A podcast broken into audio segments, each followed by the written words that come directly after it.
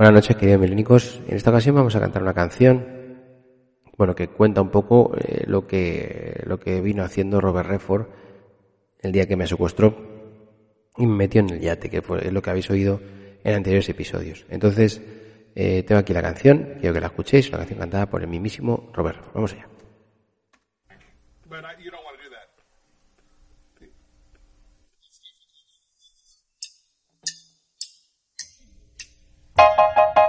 Ay, Iván Brudoc, déjame que te muerda esas carnes morenas. Ay, qué difícil es ser viejo. Madre mía. Déjame mostrarte tu habitación. Es una suite nupcial con cama de corazón. Y ya te digo, no te arrepentirás. Yo soy la tripulación y también el capitán. En mi yate no podrás escapar. Tú y yo en mi yate no te resistirás. Pues en medio del mar nadie te oirá. Lejos de tu hogar.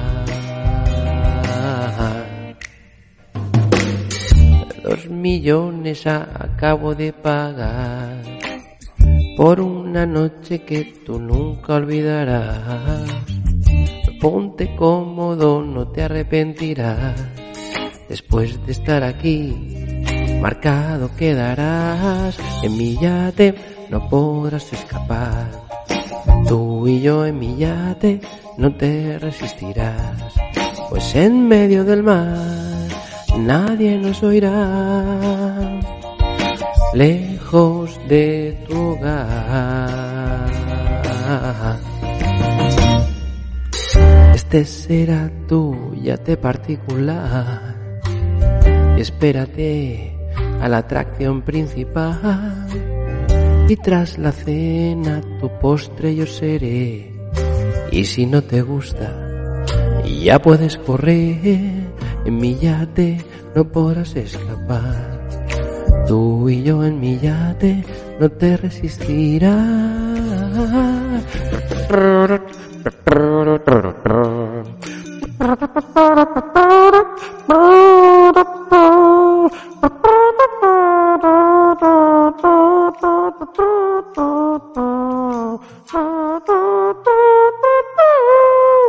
Tú y yo en mi yate no te resistirás.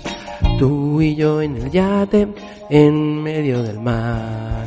Pues en medio del mar nadie te oirá. Lejos de tu hogar.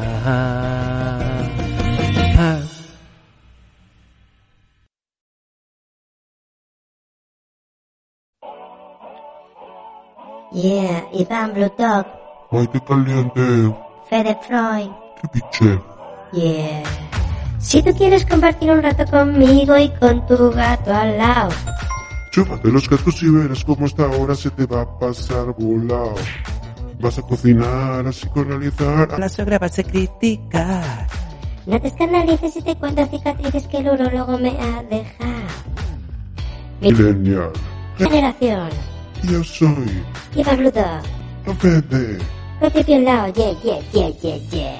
Vas a hablar con Maite, caliente y Sachalao. Gitanos por el mundo, andaremos camino del Tao. Antes no sé tu generación. Dale ya a la suscripción. Y si esta es tu generación, puedes hacer una donación. Milénica. Game over. Estamos tan a gustito, tan a gustito, tan a gustito, mujer. Estamos tan a gustito.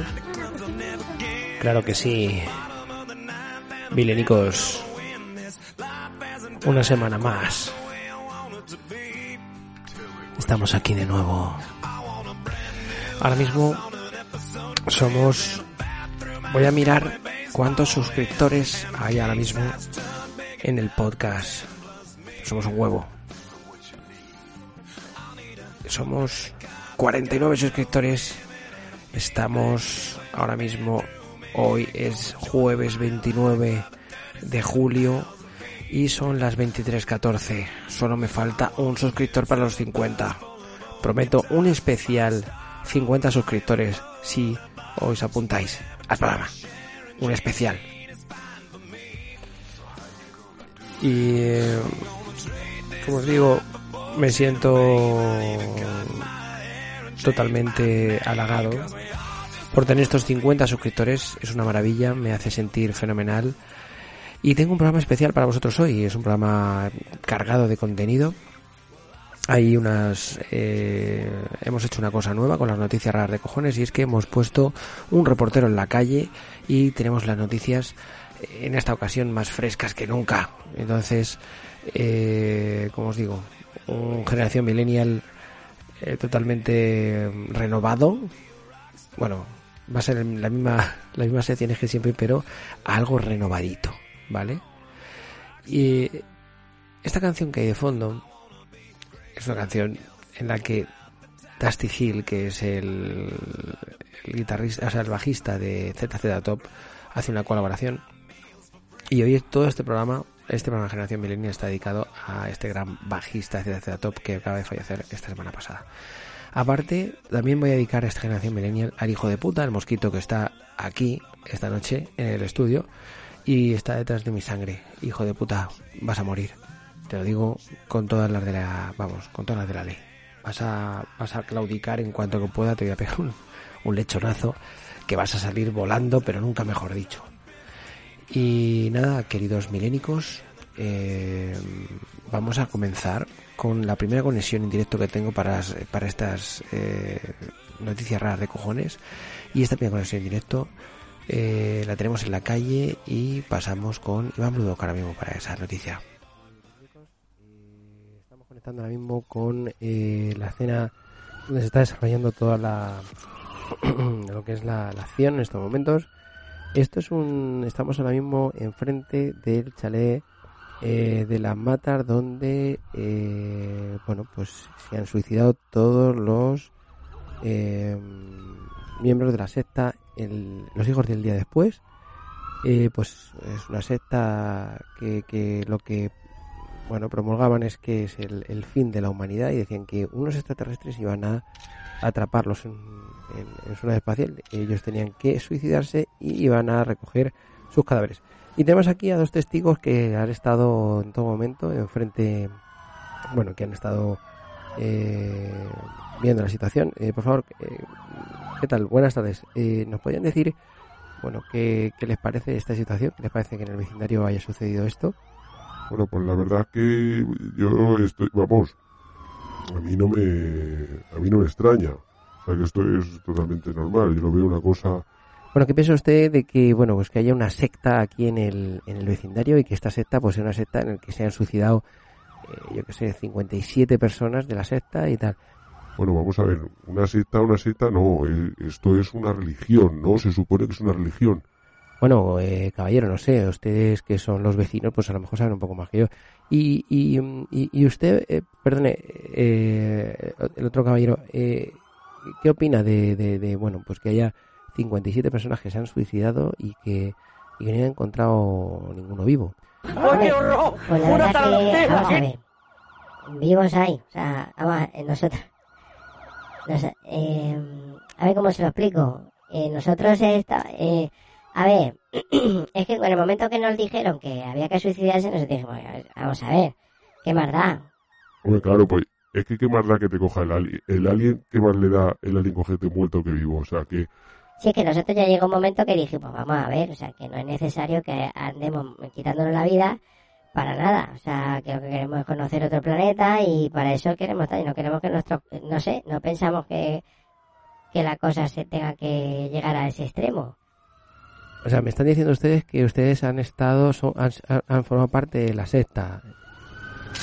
A ver, como le he dicho antes, secta no era. Y nosotros, pues, que estábamos por aquí, pasamos y el líder supremo, bueno, pues nos invitó a pizza con piña y ahí fue cuando empezó todo. Sí, además que estaba, la pizza con piña estaba riquísima, nos prometieron el oro y el moro, nosotros quedamos allí y le dijimos, bueno, vamos a ver cuáles son las condiciones. Y dice, bueno, las condiciones que nos tenéis que dar 50.000 euros en metálico. Bueno, en metálico no, nos hacéis una transferencia a un Bizum y entonces llevamos a los extraterrestres con los fondos que nos deis, llevamos a los extraterrestres con un teléfono satélite, vienen, os suicidáis y tal. Y yo, pues ya llegó. A mí lo de la pasta no me parecía mal, pero lo de suicidio me olió a cuerno quemado. Sí, es que, a ver, y si yo tampoco mucho dinero no tengo, yo pido prestado a mis padres, pero es que lo que te digo, o sea, cuando llega un punto que te dicen, te tienes que suicidar, oye, mira, perdona, pero hasta ahí no llegó, o sea, yo, vamos a ver, o sea... Bueno, los dos pensábamos lo mismo, o sea, una gilipollez, va a venir el alienígena con la nave y te va a absorber con el rayo, coño, que te absorba con el rayo vivo, que más te da muerto. Bueno, pues muchas gracias por participar en esta entrevista. Como digo, la secta, los hijos del día después, pues es una secta en la que se ha cometido un suicidio múltiple. Y bueno, pues tenemos aquí a dos testigos que nos han contado un poco más del tema. Devolvemos la conexión a los estudios de creación de... Bueno, queridos milénicos, pues esta ha sido la primera conexión directa que hemos tenido con en la calle, para que estas noticias raras de cojones sean un poco, pues realmente, pues sean noticias reales y que no sea simplemente un tío leyendo noticias, ¿no? Que es lo que pasa en programas como Zapeando y cosas así. Entonces hemos dado una vuelta de tuerca a este programa.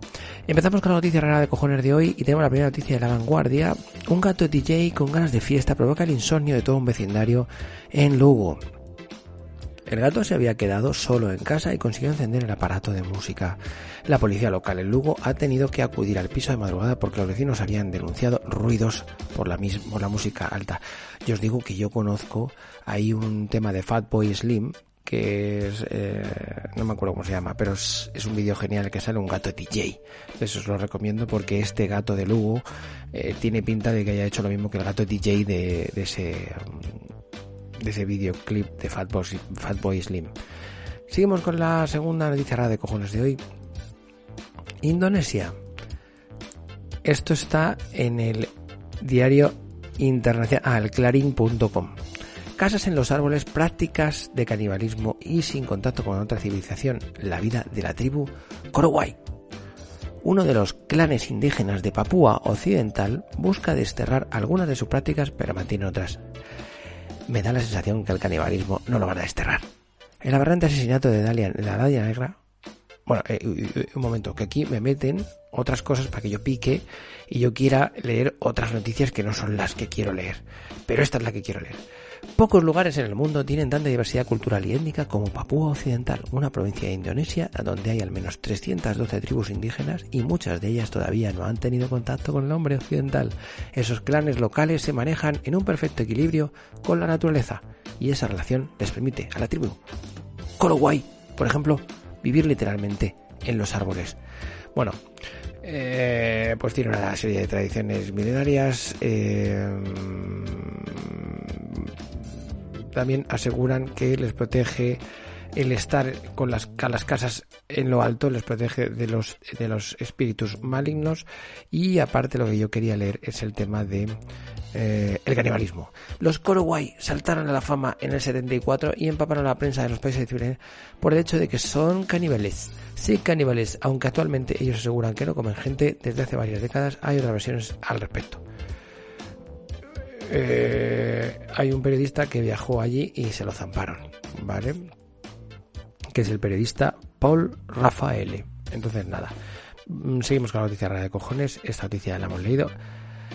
El periódico La Vanguardia. La hilarante nota de un vecino después de que su robot aspirador se diera a la fuga. Resulta que el vecino este había manipulado un robot de Lidl para que bajara escaleras y entonces el robot se piró y puso una nota al vecino en el que pone: los robots aspiradores se han elegido uno de los electrodomésticos estrella. Bueno, en la nota, el vecino, perdonad porque estoy leyendo aquí como en diagonal, ¿vale? En la nota dice: pido ayuda, ayer se salió de mi casa el robot aspirador y no lo encontramos, por favor, lo he comprado con muchos sacrificios. Y luego pone al final de la nota: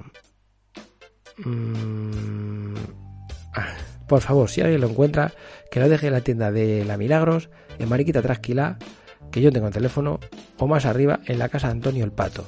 O sea, el robot aspirador, estamos en el siglo XXI, un robot que se va de casa, rompiendo las tres leyes de la robótica, y con programación Arduino, y el tío dice que le deje en la casa el Pato o en la Mariquilla Trasquilá, que debe ser algún tipo de bar que hay por ahí cerca.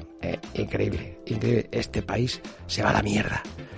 Seguimos, siguiente noticia rara de cojones. Esto viene por parte de la página de Facebook que se llama Hemos sido engañados. Incluso después de 100 años de naufragio, los buzos descubren un área todavía intacta del Titanic. Los buceadores se sorprendieron al descubrir que la piscina del barco todavía estaba llena. Un aplauso para esos buceadores. Sí, señor. Muy bien, seguimos con las noticias raras de cojones.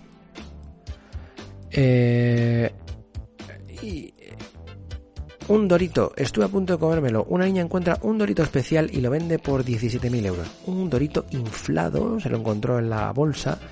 Es un dorito que no se separó en las dos caras del dorito, y entonces la joven puso un anuncio en eBay para hacer un experimento y, sin pensarlo, llegaron a ofrecer hasta 100.000 dólares. Una historia de 13 años ha hecho historia en redes sociales por subastar un peculiar dorito por la friolera cantidad de 17.000 euros. Riley Stewart encontró un dorito diferente a los demás en la bolsa mientras comía tranquilamente el snack. Resulta que ese dorito está inflado de aire y le llamó tanto la atención que decidió no comérselo. La idea fue mejor ponerlo a la venta en eBay a ver qué pasaba. Y le dieron 17.000 pavos. ¡Ole tus cojones, Riley! ¡Di que sí! Vamos a ver qué más noticias tenemos. Tenemos dos noticias más. Denuncian a un socorrista por masturbarse mientras vigilaba. Antes informó a la concesionaria y al ayuntamiento de Calpe dónde se produjeron los hechos. O sea, el que ha denunciado al socorrista antes informó a la concesionaria y al ayuntamiento de Calpe, mientras que el socorrista estaba ahí. Oliver, Benji, los magos del balón. Y última noticia rara de cojones. Un hostelero de Viveiro invita a Coca-Cola y Red Bull a los niños desatendidos por sus padres en el bar. Es un hostelero que hizo esta nota a nivel, de manera cómica, pero nunca viene mal. Un padre que desatienda a un niño, pues cógele la Red Bull y que el niño vuele por el bar, destrozándolo todo. No sé si será peor para el hostelero o para nosotros. Pues estas han sido las noticias raras de cojones y volvemos o terminamos con esta sección y empezamos con gente pequeña.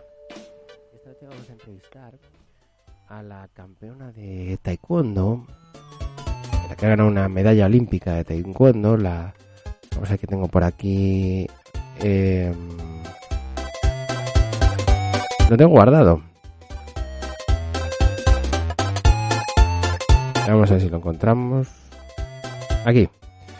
La campeona Subboya cae y decepciona en Tokio. La taekwondista de China Taipei, viral en España, cae eliminada ante la japonesa Yamada. ¿Vale? Entonces vamos a entrevistar a Subboya y vamos a ver qué nos cuenta sobre este campeonato y por qué cayó Subboya delante de Yamada. Vamos allá. Hola, buenas noches. Señorita Subboya, ¿cómo se encuentra? Pues jodida, porque una cosa es que me hayan quitado el oro olímpico y otra cosa es el cachoteíto que me tiene el otro día con lo de Subboya. ¿Qué es mi nombre? Ya bueno, pero usted tendrá que reconocer que cuando menos es simpático, ¿no? Que se haya hecho viral usted por su nombre, ¿no? Sí, pero es que vamos a ver, eso es como el que se llama Manolo y se pone y descubren ustedes que Manolo en Rusia es Manolo en Rusia es dar por culo. ¿Sabes? Y desde tanto rato, vamos a hacerte un Manolo, pues lo mismo me están haciendo ustedes a mí con lo del Subboya. Mi nombre es Subboya. ¿Mi polla? No, usted también, ¿no? Usted también dando por culo, ¿no? Dando Manolo. No, Subboya es mi nombre. O sea, que no ande ustedes ahí y tal. Bueno, vamos a intentar redirigir un poco esta conversación. Señorita Subboya... Es que no puedo, es que es un nombre que llama a lo jocoso y a lo humorístico. Le voy a llamar yo a usted una pata en los huevos y ya verá usted a ver si le va a dar gracia y le va a parecer humoroso y jocorístico. Señorita Subboya, cuéntanos cómo ha sido su vida hasta la fecha de hoy. Pues todo estaba bien hasta que empezaron ustedes los españoles a tocar los huevecitos con el tema del nombre. Yo estaba divina, yo nací en Corea, en Taipei. Empecé a estudiar taekwondo desde los 5 años. Yo veía que yo tenía habilidades y todo el rato me decían en el cole: ¡Subboya! ¡Subboya! Y yo iba corriendo, ¿qué pasa? ¿Qué pasa? No, es que te amo porque nos hace gracia tu nombre. Ah, también, en China, dando por culo, ¿no? En China. Y entonces ya dije, mira, déjame ya de mierdas. Bueno, y entonces ahí fue su inicio, ¿no? En el taekwondo, y luego ya fue ganando medallas. Bueno, ya yo he ido ganando medallas hasta que ahora con la colega esta, la llamada esta, me dice, Subboya, vas a caer. Y yo decía, bueno, me va a caer, que me dice esta a mí de que voy a caer. Subboya, vas a caer. Y ya dije, mira, ya está bien. Me empecé a enritar. Llegó un momento que me puse roja, colorada. Me dice la llamada, me dice, Subboya está roja. Y ahí es cuando ya exploté. Y ella aprovechó la ocasión y me dio un mondonio doble vuelta alrededor del cuello y ya me tiró al suelo. Y ahí es cuando ya el árbitro dijo, ha caído Subboya. Y yo dije, me cago en la leche, estos cabrones, y es que no levanto la cabeza. Me voy a cambiar el nombre. Me voy a llamar una cosa típica china, ¿sabes? Ya está. ¿Cómo que ya está? Eso es orgasmo eso es eyaculación precoz en chino. No me joda usted, que ahora también eso va a ser cachondo. A ver si no hay ningún nombre que me pueda poner yo. No sé, se puede llamar Chao Chochin. Ah, pues mira, no está mal. Eso es divorcio en chino. Chao Chochin. ¿Será hijo puta usted? Usted es un hijo puta, ¿eh? Bueno, doy por finalizar la entrevista, ya que veo que usted se está tomando de cachondeo. Bueno, muchas gracias, señora Subboya. Esperemos que el próximo combate, ya los próximos Juegos Olímpicos en el 2027 lo gane. Venga, un saludo, hasta luego. A los que nos pongamos unos fenómenos.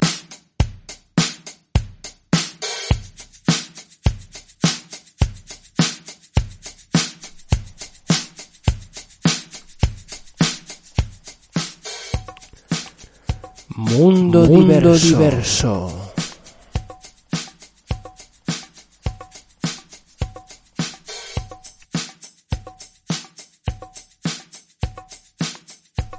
Bueno, queridos milénicos, hoy tenemos un mundo diverso breve pero intenso, ¿vale? Tenemos un par de cortes muy buenos. Y el primero de los cortes es un corte maravilloso. Es el corte de... A ver si voy a bajar esto un poco porque me está petando los oídos. Así consigo que podáis oírlo desde el principio, porque claro, yo creo que esto está... puesto de tal manera que, bueno, pues vamos a hacer una cosa. Vamos a quitar el autobús y vamos a poner el corte, ¿vale? Y este es un crío que es excepcional. Vais a ver un silencio, no os asustéis. Y vamos a pasar el corte ahora mismo. Vamos allá. 1+1. Papi. ¿Cuánto? Pero vamos a volver para atrás. ¿Cuánto es 100 menos 98?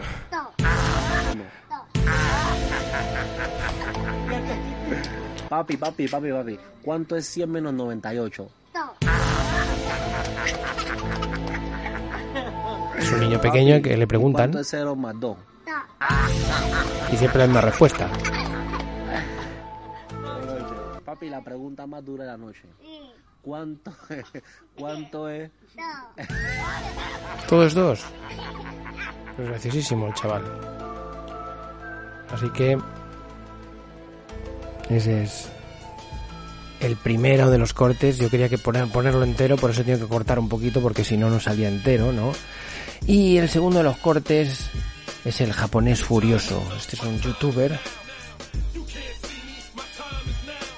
que se dedica, a ver si puedo, que se dedica a comentar cosas de cómo hace la gente sushi, ¿no? Y aparte, bueno, también comenta cosas de anime y cosas relacionadas con Japón. Entonces este es un japonés que sabe hablar en español y que, bueno, comenta cosas que le parecen un poco raras. Y vamos allá con él. No, primero nori, luego Juantai de Sora, está al revés. Primero nori, luego arroz. ¿Por qué queso? Él está viendo vídeos de cómo hacen sushi. Usted está ensuciando honor de maki tradicional. Ya ahí servido, ¿verdad? ¿Eh? Harina, ¿por qué harina? ¿Por qué pone harina, huevo? Eso no maki. Eso como usted hacen versiones del sushi muy raras. Peruano con ketchup. No, no. Usted está mancillando honor de maki tradicional.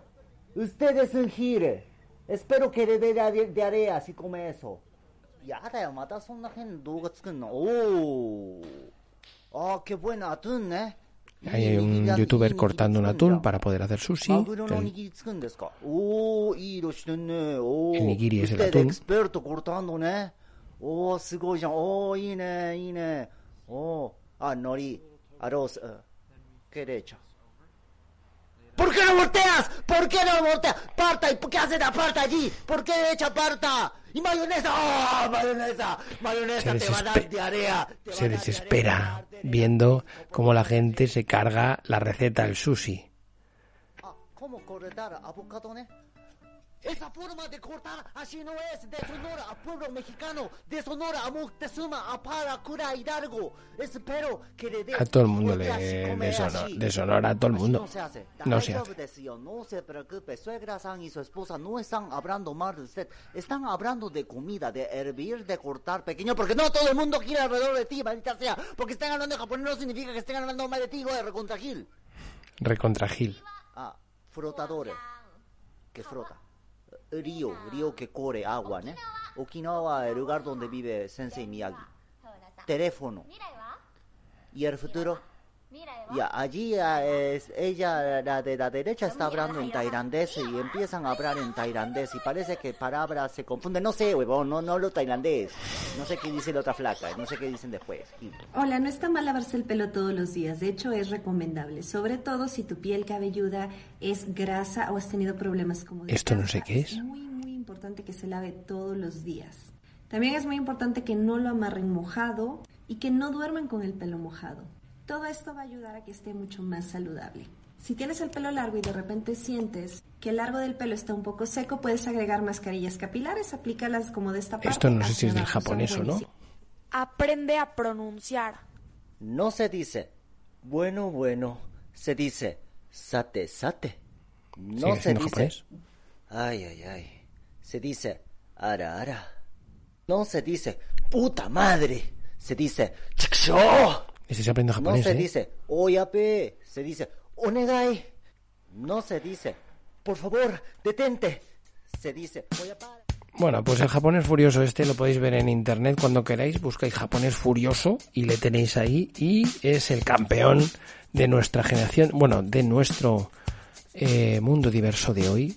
Y vamos a tener una conexión otra vez con la calle. En este caso, vamos a ver qué ha pasado con la niña de la curva. Hay una noticia en la cual la niña de la curva ha salido afectada por unos acontecimientos y vamos a escuchar a ver qué es lo que pasa con la niña de la curva. Vamos allá. Buenos días, milénicos. Nos encontramos aquí en la famosa curva donde ha estado siempre la niña de la curva. Pero en esta ocasión la niña de la curva se ha trasladado unos metros más hacia allá. Y bueno, queremos preguntarle cuál es el motivo por el cual se ha cambiado de sitio. Buenas tardes. ¿Es usted la niña de la curva? Sí, claro, yo soy la niña. Llevo aquí un montón de años como niña de la curva. Me ha parecido a la gente y tal. Pero bueno, ahora la cosa ya no está como estaba antes. Bueno, cuénteme qué es lo que sucede. Bueno, porque ahora mismo me ha puesto aquí una estación de servicio. En la estación de servicio tiene un McDonald's. Entonces aquí la gente se para y se cachondea de mí. Entonces están todo el rato, niña la curva, niña la curva, aparécete. Y a mí me hartan. O sea, yo lo que necesito es, pues eso, libertad. Libertad para aparecerme cuando yo quiera, su acojonar a la gente. Si aquí lo acojono, si es que aquí la gente lo tiene como un recurso turístico. Y eso no es así. Entonces me he ido ahí a la recta, que tiene un quitamiedos, que esa recta muy traicionera, tiene un cambio rasante, y ahí sí que vamos. Aparezco debajo del cambio rasante, digo, y no se acojonan. O sea, ahí es cuando no pueden con la vida. Bueno, ¿y tiene previsto quedarse aquí mucho tiempo en la recta o bueno, esto es una cosa temporal? No, porque fíjate, no es temporal, esto ya va a ser para siempre, porque si me han puesto ahí un montón de mierda. O sea, me han puesto la estación de servicio, me han puesto el McDonald's y los váteres, el baño, tienes que pedir la llave al tío de la estación de servicio, tienes que pedir. Entonces yo tengo incontinencia fantasmal. Y entonces me entra las ganas de a medianoche, me levanto, asusto a la peña y voy al baño a echar una meadita. Y aquí, que esta gente que no respeta ni nada, pues todo el rato, se llama el culo, niña la curva. Pues se llama el culo, no respeto aquí a la niña la curva, que yo he acojonado a muchísima gente muchísimos años. Pero aquí, esto ya no es lo que era. Esto ahora es el parque de la Warner. O sea, esto ya, la gente viene aquí, me echa fotos, o sea, viene aquí el Iker Jiménez el otro día, me hizo una psicofonía, digo, a mí no me hagan la psicofonía, digo que hace poco me hicieron las pruebas del otorrino, me hicieron tal, y no me vengan con historias ahora. O sea que así está la cosa. Bueno, la veo muy quemada, ¿no? O sea, la veo como realmente preocupada por la situación. Sí, pero bueno, lo que te digo, que esto es una moda pasajera, que llegará al punto que no me vean ahí en la curva y entonces ya dirán, bueno, pues a ver si se aparece... y vendrá la recta, la da por culo, pero bueno, es lo que hay, la gente es así, la gente es agobiante. Bueno, pues muchas gracias, niña curva, la dejamos aquí y bueno, pronto esperamos que tenga novedades en su vida y que sean para mejor. Gracias a vosotros por venir aquí. Pildoritas. Si fuera guapo, iba a estar yo aquí haciéndome el gracioso por los cojones.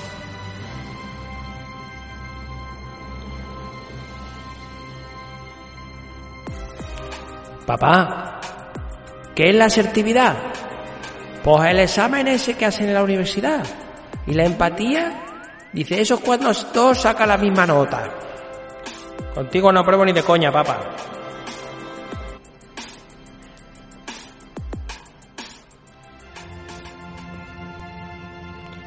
Beber leche de vaca es completamente antinatural, no como comer chorizo vegano que sale de unas zarzas.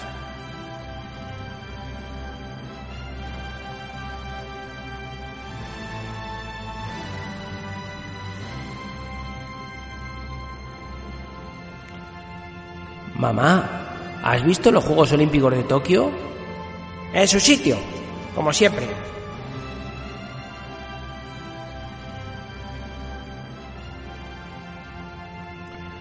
Rechazaron mi libro de poemas. Según el editor, mis metáforas son incomprensibles. Estoy triste como un coco.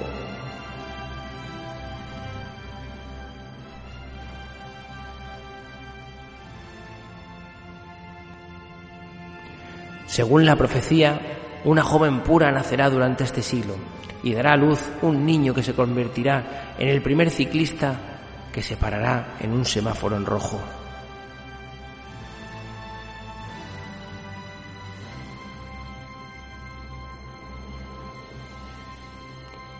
¿Estás obsesionada con la fotografía analógica? Eres muy negativo. ¿Ves? Es que no me das carrete. No te soporto. Uy, que se me revela.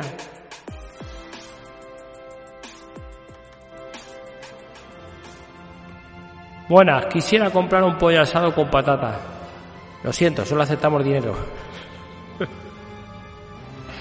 Eres el primer bueno de esta noche. ¿Eres de Canavá?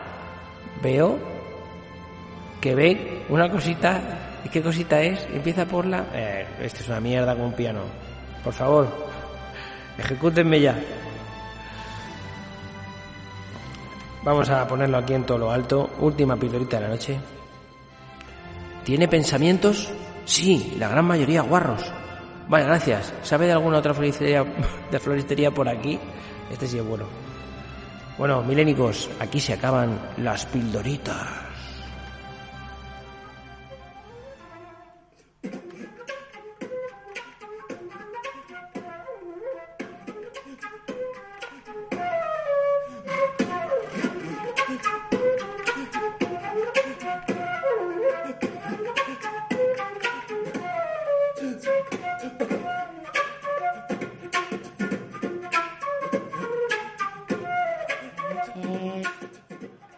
Buenas noches, milénicos. Aquí Fede Freud, estamos entrevistando a la deportista especialista en halterofilia de aquí de los Juegos de Tokio 2021, Lauren Hubbard. Es conocida por ser la primera deportista transgénero en estos Juegos. Antes de ser mujer había sido hombre. Es un hombre de 200 kilos y pico y ha decidido transformarse en mujer. Se ha dejado el pelo largo, las tetas ya las tenía y bueno, pues simplemente preguntarle a Lauren qué tal le va. Pues muy bien, la verdad, que aquí ganando todas las medallas de la vida y por haber. Muy bien, y cuéntenos un poquito cómo ha sido su transformación, qué es lo que ha tenido que hacer. Bueno, pues nada, ¿qué es lo que ha tenido que hacer? Pues ponerme a ver programas de Divinity, fijarme en los detalles, es decir, no dejar nada, ningún cabo, ¿vale? Yo cuando, por ejemplo, voy con mi padre de compras, pone a mi padre: papá, por favor, abróchate el cinturón, papá, venga, que te están mirando la gente, papá, ponte las gafas, que no ves, papá. Y estoy así todo el día. Ah, o sea que una serie de detalles ahí sin importancia que los tiene usted más pendientes que antes y una serie de cambio de aspecto físico. Bueno, pues eso es lo de siempre. O sea, yo no me he operado, soy transgénero, pero soy transgénero mental. O sea, no me he hecho la transformación completa. Pero me he dejado el pelo largo, me he puesto a comer como... Vamos, y ahora mismo peso 200 y pico kilos y nada... igual te levanto un coche, que te levanto un tráiler, que te levanto tal, y aquí todas las que están son una blandengues. La China da pena, o sea, la China, de verdad, yo la veo, da pena. Bueno, Lauren, pues ya sabiendo esto, bueno, y conociéndolo usted, pues nada, le deseamos mucha suerte en los Juegos de Tokio y que sepa que estamos aquí intentando informarnos, saber de qué tal le va y nos preocupamos por su progreso. Pues bien, no te preocupes porque esto va como un tiro, va solo. O sea, ya desde que me he hecho la transformación, nada. Y me han dicho, ¿te vas a tomar progesterona? Y yo, pues, ¿para qué? Si no me he dejado el pelo largo, tengo las tetas, ¿para qué quiero yo más? Y así que no me estoy tomando nada. O sea, no queremos, a lo que nos pongamos unos fenómenos. Hormonalmente verme afectada para que no me dé positivo en el control antidoping. Es decir, yo... voy natural, a mí me gusta la cosa ecológica y así estoy. ¡No! ¡No! Pues despedimos la conexión a los estudios centrales y esperamos que sea... que tenga mucha suerte y consiga muchas medallas. Gracias. El gato milénico. Daisy in green pastures. Bueno, queridos milénicos, vamos a colocarnos. Ahora estamos mejor, ya me oís un poquito mejor, es que sería Jim Kelly de fondo. Bueno, pues hoy tenemos un programa, como te digo, muy cargado de audios. Tenemos cosas especiales y entre ellas tenemos este gato milénico o este gato peliculero, como se llama habitualmente a esta sección, en la que vamos a hablar de musicales, ¿no? Y en este caso vamos a hablar del musical Matilda, que es un musical precioso basado en el cuento de Roald Dahl y compuesto y dirigido por Tim Minchin, ¿vale? Entonces, bueno, pues lo dicho, empezamos por... vamos a poner la primera de las canciones, Miracle, para que veáis un poquito cómo es la banda sonora de este musical. Y... Y os voy comentando cosas.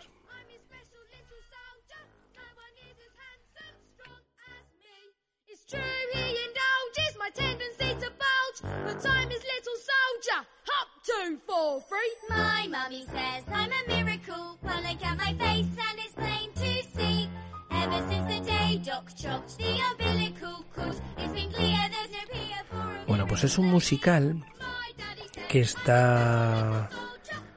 Bueno, que está basado en la historia de Matilda, que es una niña...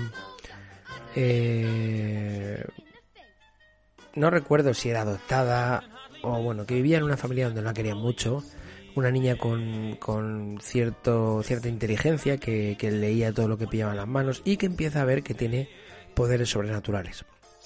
El padre es vendedor de coches y vos es la típica familia americana en la que bueno, pues a los niños se les pone la tele para que coman y les dejan hacer una serie de cosas ahí tal y Matilda pues va por otro camino, por otros derroteros, y la meten en una escuela interna y bueno, pues ahí conoce a la profesora principal, o sea, no me acuerdo ahora mismo cómo se llama.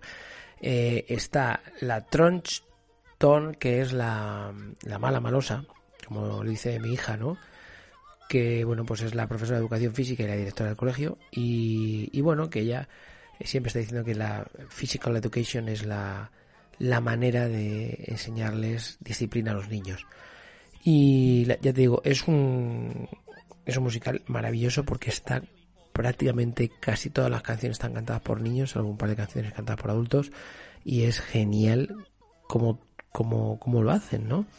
Esta primera canción es como un resumen de la vida de Matilda, Miracle se llama la canción, y bueno, os recomiendo que miréis en YouTube vídeos del musical. Es un musical precioso y tiene unos temas que son excepcionales.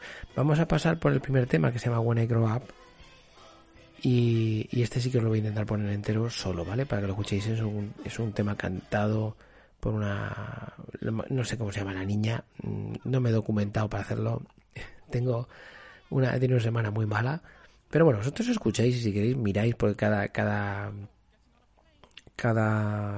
vez que ellos lo que hacen es que van cambiando de actores en cada sesión que hacen del musical. Entonces no sé, no me voy a acordar nunca el nombre de los personajes protagonistas. Entonces yo, si queréis, os pongo las canciones, las escucháis y si os apetece pues lo buscáis en YouTube, que es muy interesante también hacer un poco de researching. Así que vamos allá con When I Grow Up.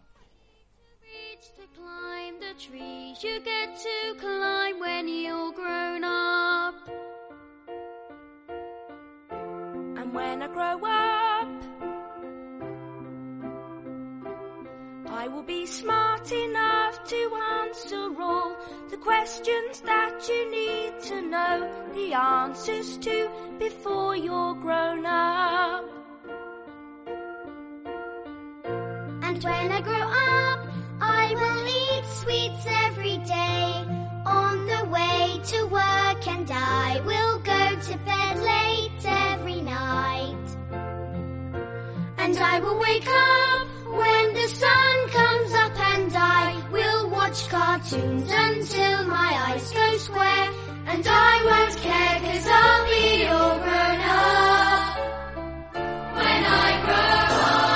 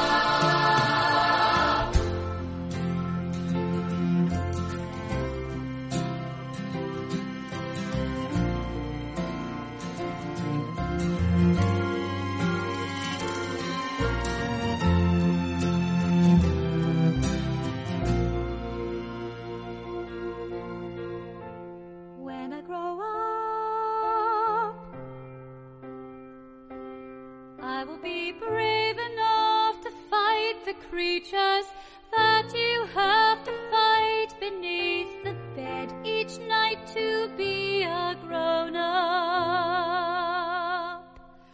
When I grow up... Just because you find that life's not fair, it doesn't mean that you just have to grin and bear it. If you always take it on the chin and wear it, nothing will change. When I grow up... Just because I find myself in this story, it doesn't mean that everything is written for me. If I think the ending is fixed already, I might as well be saying, I think that it's okay. So they say, and the subsequent fall was inevitable. They never stood. Bueno, pues ha pasado directamente a la canción Naughty. A mí es que se me ponen los pelos como escarpias cuando escucho las canciones de este musical. Cantadas por niños, perfectamente ejecutadas y bueno, con colaboraciones de adultos también, pero... es un musical precioso. Y esta primera es la primera canción, o sea, esta es una de las primeras canciones musical en la cual pues Matilda lo que pretende es hacerle a su padre darle un escarmiento. Y entonces le pone, creo recordar que le pone en el champú, le pone tinte y pegamento. Entonces, bueno, pues el hombre cuando se lava el pelo le haría parda. En la película original es Danny DeVito el que hace de padre. Y bueno, el musical de Matilda es originario del West End de Londres y luego lo pasaron a Broadway. Y bueno, el compositor y el escritor del musical es Tim Minchin, o sea, es el que siempre os he comentado que ha escrito otros musicales y que bueno, es el humorista australiano y bueno, que de vez en cuando hace también shows en Inglaterra y en Estados Unidos. Entonces, merece mucho la pena este musical y nada más que contaros, o sea... Yo creo que es buena idea que veáis algún vídeo. Hay una canción que se llama Revolting Children, que es una maravilla. Y nada. Vamos allá con la canción que más os gusta. Vamos allá.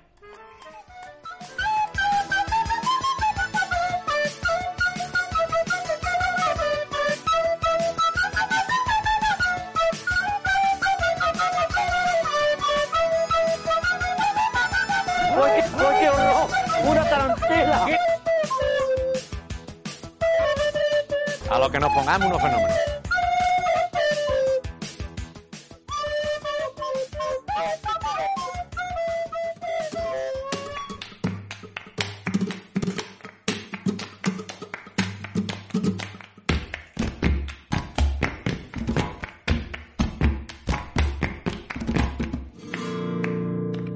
Gitanos por el mundo.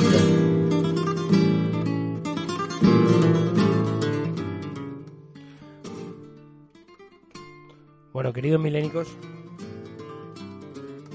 vamos a bajar esto y a vernos un poco mejor aquí en el monitor. Ahí está. Queridos milénicos, hoy quiero hablar de una cosa que me sucedió hace unos años cuando yo trabajaba. Bueno, esto está alto, ¿eh?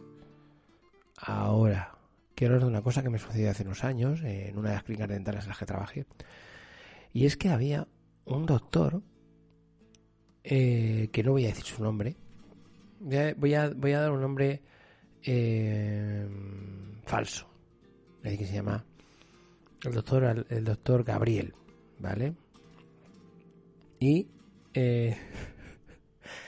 estaban todas las auxiliares con Gabriel, que era la polla al Gabriel, guapísimo, majísimo, no sé cuánto, lo que tú quieras.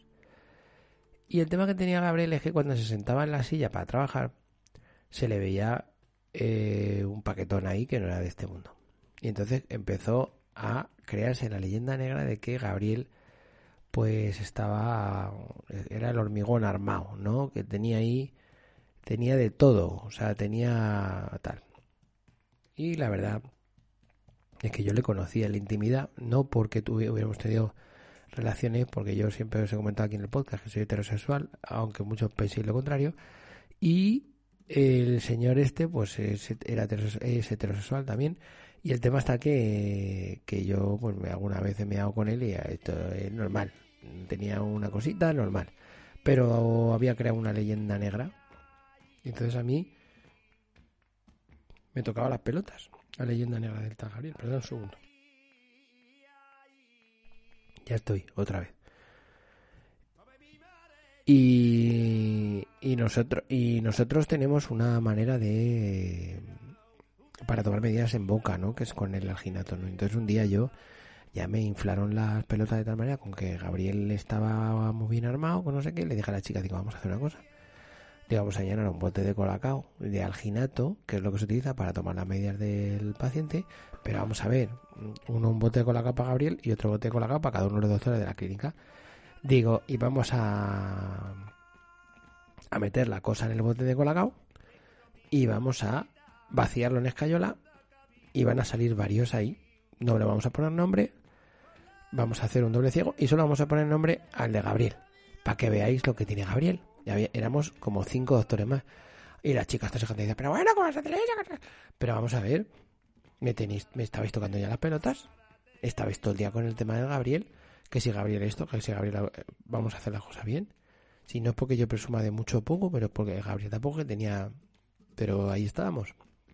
Entonces esa es mi anécdota de hoy de Gitanos por el Mundo. Espero que os haya gustado. Vamos allá.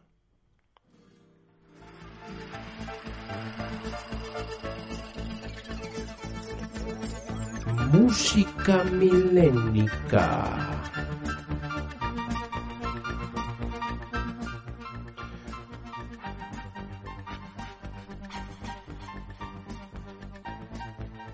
Bueno, queridos, Dusty Hill, que es el bajista de ZZ Top, ha fallecido esta semana. Y yo tengo que hacer un especial de ZZ Top porque este señor era muy grande. Y bueno, y la primera canción del podcast, que es el Rockstar de Nickelback, ella sale, Dusty Hill, cantando, bueno, hablando, ¿no? En ese Rockstar. Y ahora vamos a poner algunas canciones de ZZ Top para que los conozcáis un poco, para quien no sepa quién es ZZ Top. Son estos bluseros con barba, bueno, pues que tienen unos temas que son míticos y que los vamos a poner aquí hoy en Generación Milenial. Así que vamos allá con el primero de los temas de ZZ Top, La Grange.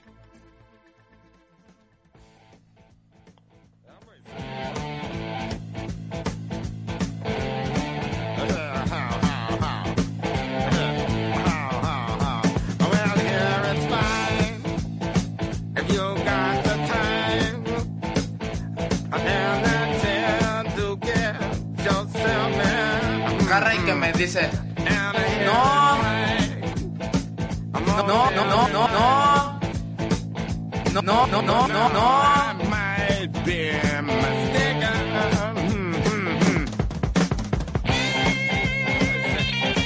lo que nos pongamos unos fenómenos.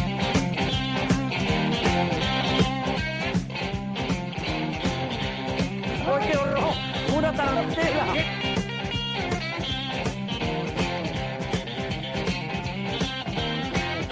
Que agarren, que les digo no.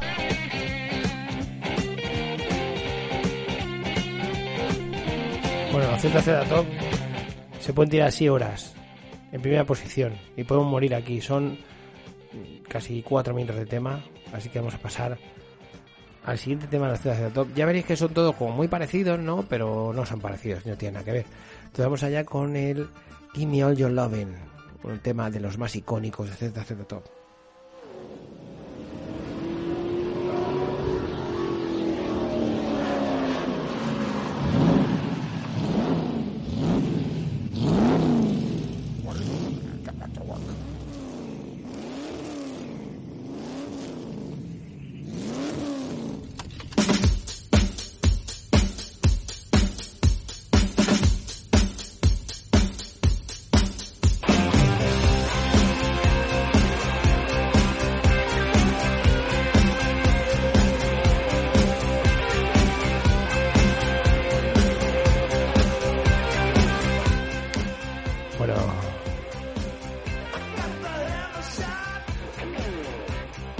Queridos milénicos, estáis escuchando Generación Millennial Y en este momento seguro que te sientes totalmente desamparado. Sientes como que necesitas un empujoncito para estar mejor. Entonces, para eso estamos aquí, generación millennial, dándote todo nuestro amor.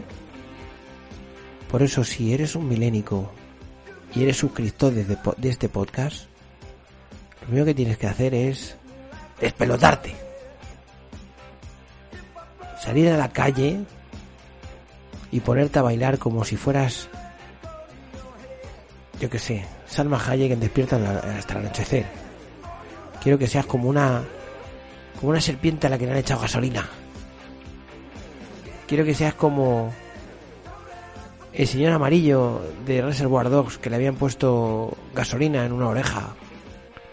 Muévete al son de los ZZ Top.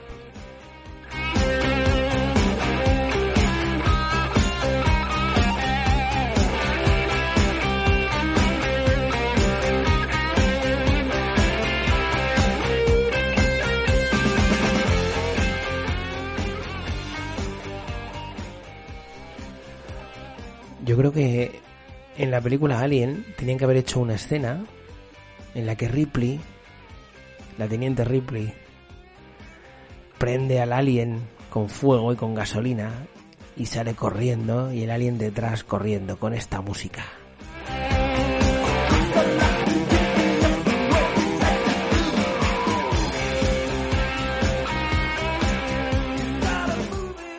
Y Sigourney Weaver poniendo los cuernos al alien.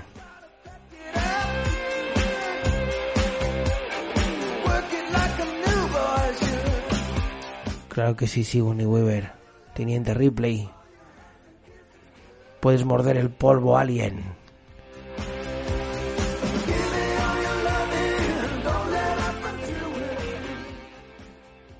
Y si no, no haber ido. ¿Para qué has ido, alien? ¿Para qué has ido?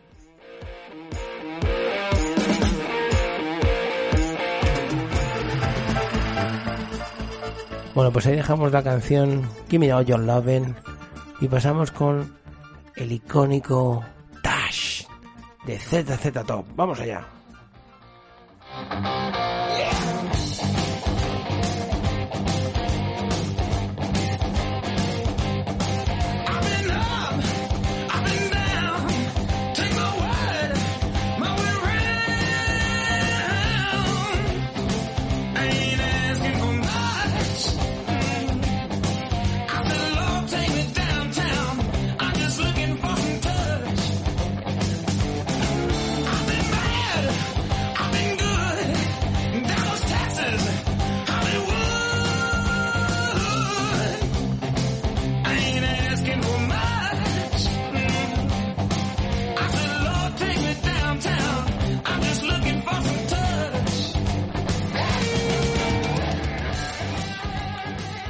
Bueno, queridos milénicos, esta es, como os digo, la banda sonora de la carretera, ¿no?, de los ZZ Top.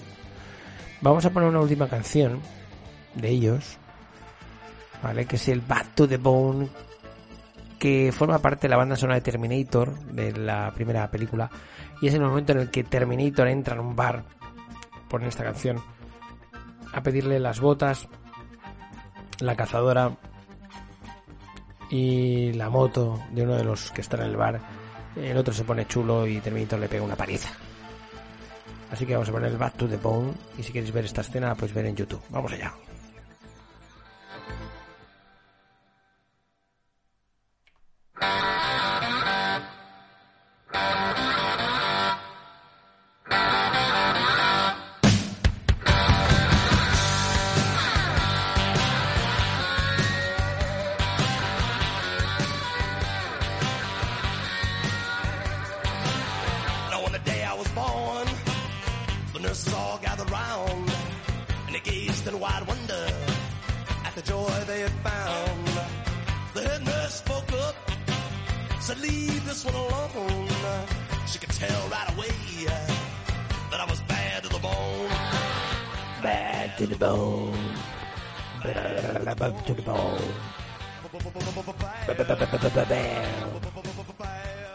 Bueno, pues este programa le dedicamos por completo al señor Dusty Hill.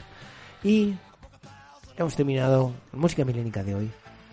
Pero nos queda una canción, un bonus que no es de los ZZ Top, pero es Kid Rock, versionando uno de los temas de Lynyrd Skynyrd. Vamos allá con All Summer Long, o lo que es lo mismo, el Sweet Home en Alabama de mala manera. Vamos allá.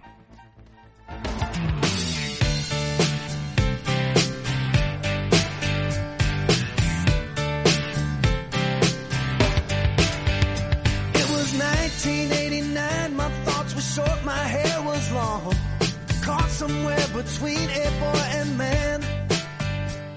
She was 17 and she was far from in between. It was summertime in northern Michigan. Ah, Alabama. Ah. Qué triste hacer una versión de este tema de su hijo en Alabama, llamarle All Summer Long, cambiarlo y decir, no, es que soy Kid Rock y hago un tema para... O sea, voy a sacar la versión de uno de los mejores temas de la historia del country rock. O sea... Ni siquiera tan pancho el tío. Pues nada, muy bien, Kid Rock. Vamos con... Alma de Negro.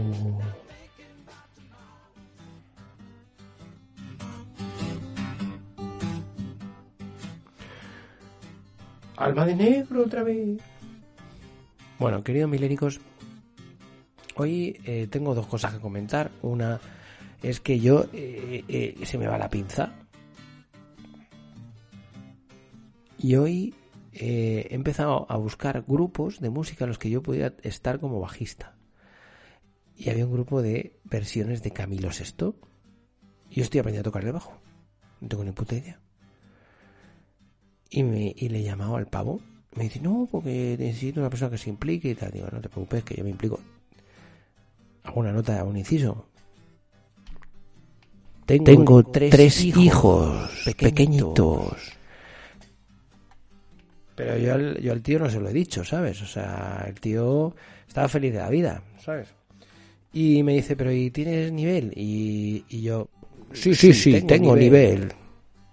Unos cojones, o sea, de nivel nada. No llevo 6 meses tocando el bajo. El tío flipado. Y a todo esto yo no había escuchado ni un tema de... O sea, he escuchado temas de Camilo Sesto, pero no había escuchado el bajo. O sea, yo escuché el tema, vivir así es morir de amor, y ya está, ¿no? Soy un seguidor de Camilo Sesto, me gusta Camilo Sesto, no lo vamos a negar. Es un gran artista, el que le componga las canciones es un gran compositor, porque creo que él solo es cantante.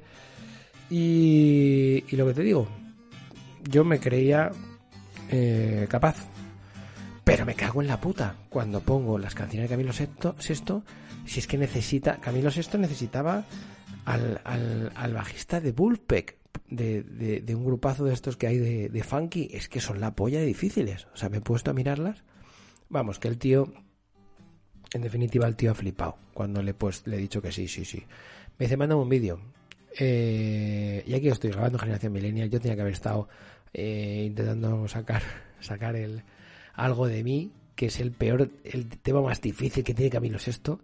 Tiene una línea de bajo que es imposible. O sea, y aquí estoy, como un chulo, como más chulo que un 8. Y bueno, la segunda anécdota de Alma de Negro tiene que ver sobre la familia y los desnudos. Resulta que cuando yo tenía 13, 14 años nos fuimos a vivir a Colmenar Viejo, y una vez que estábamos ahí teníamos una piscina en el chalet y era una maravilla. Tú te podías bañar allí como querías y era muy normal bañarnos todos en pelotas. Todos, madre, hermana, padre, todos, ahí desnudos en nuestra piscina, hacíamos lo que nos haría luego posterior y no bañamos desnudos. Y el vecino que teníamos enfrente, que se llamaba Segundo, un día entró sin avisar para pedirnos algo, la carretilla. Y cuando entró vi allí a mi madre con las lolailas al aire, mi padre con el cigarrillo ahí tumbado al sol de poniente. Y claro, Segundo se dio la vuelta y mi madre, Segundo, no se vaya. Y el otro corriendo como alma que lleva al diablo. Ahora imagínate la situación, ahí estos hippies y nosotros ahí en pelotas, ¿no?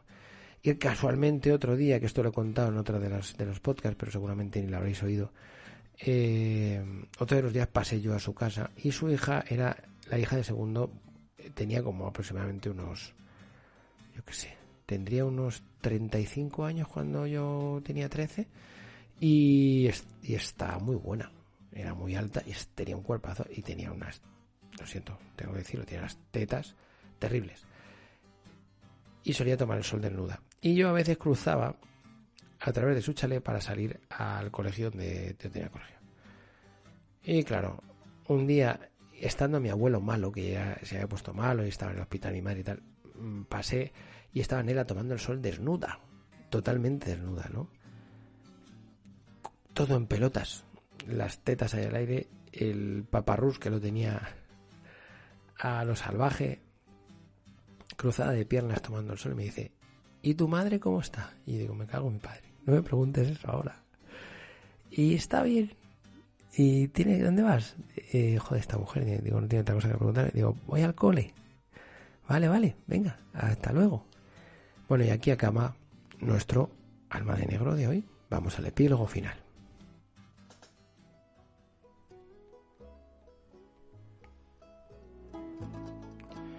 Bueno, milénicos, qué día más raro, qué generación millennial más difícil. Hoy estoy cansado.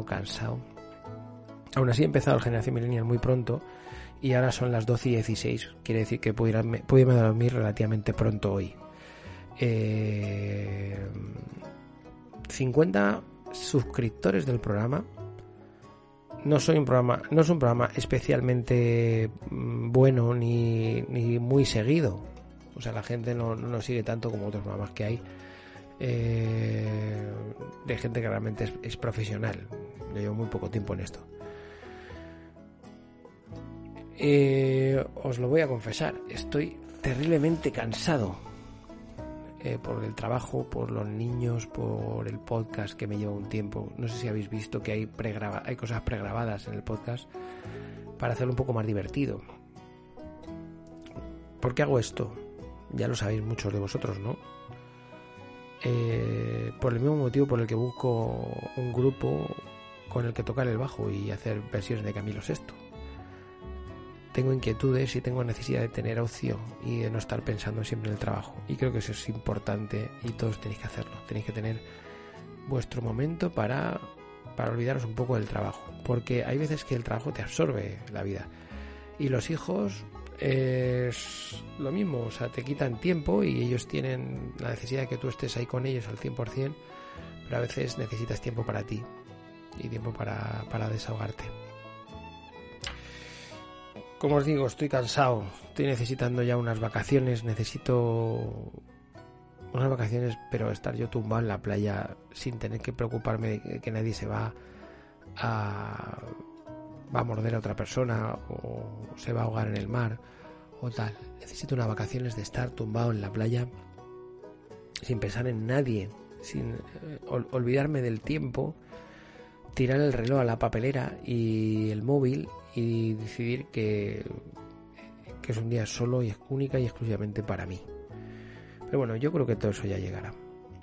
Estoy muy contento de la gente que tengo a mi alrededor ahora mismo, de la gente que conozco, de los amigos que tengo, de todo lo que me rodea. Y bueno, pues por eso tiro para adelante y por eso la pila y la gasolina sigue quemándose dentro de mí y sigue tirando para adelante, pero necesito desconexión total, necesito un viaje de ida solo para mí a Yemen, me da igual, pero no sé si irme solo un tiempo y desahogarme. Así que nada, milénicos, si os quiere, hasta el 26.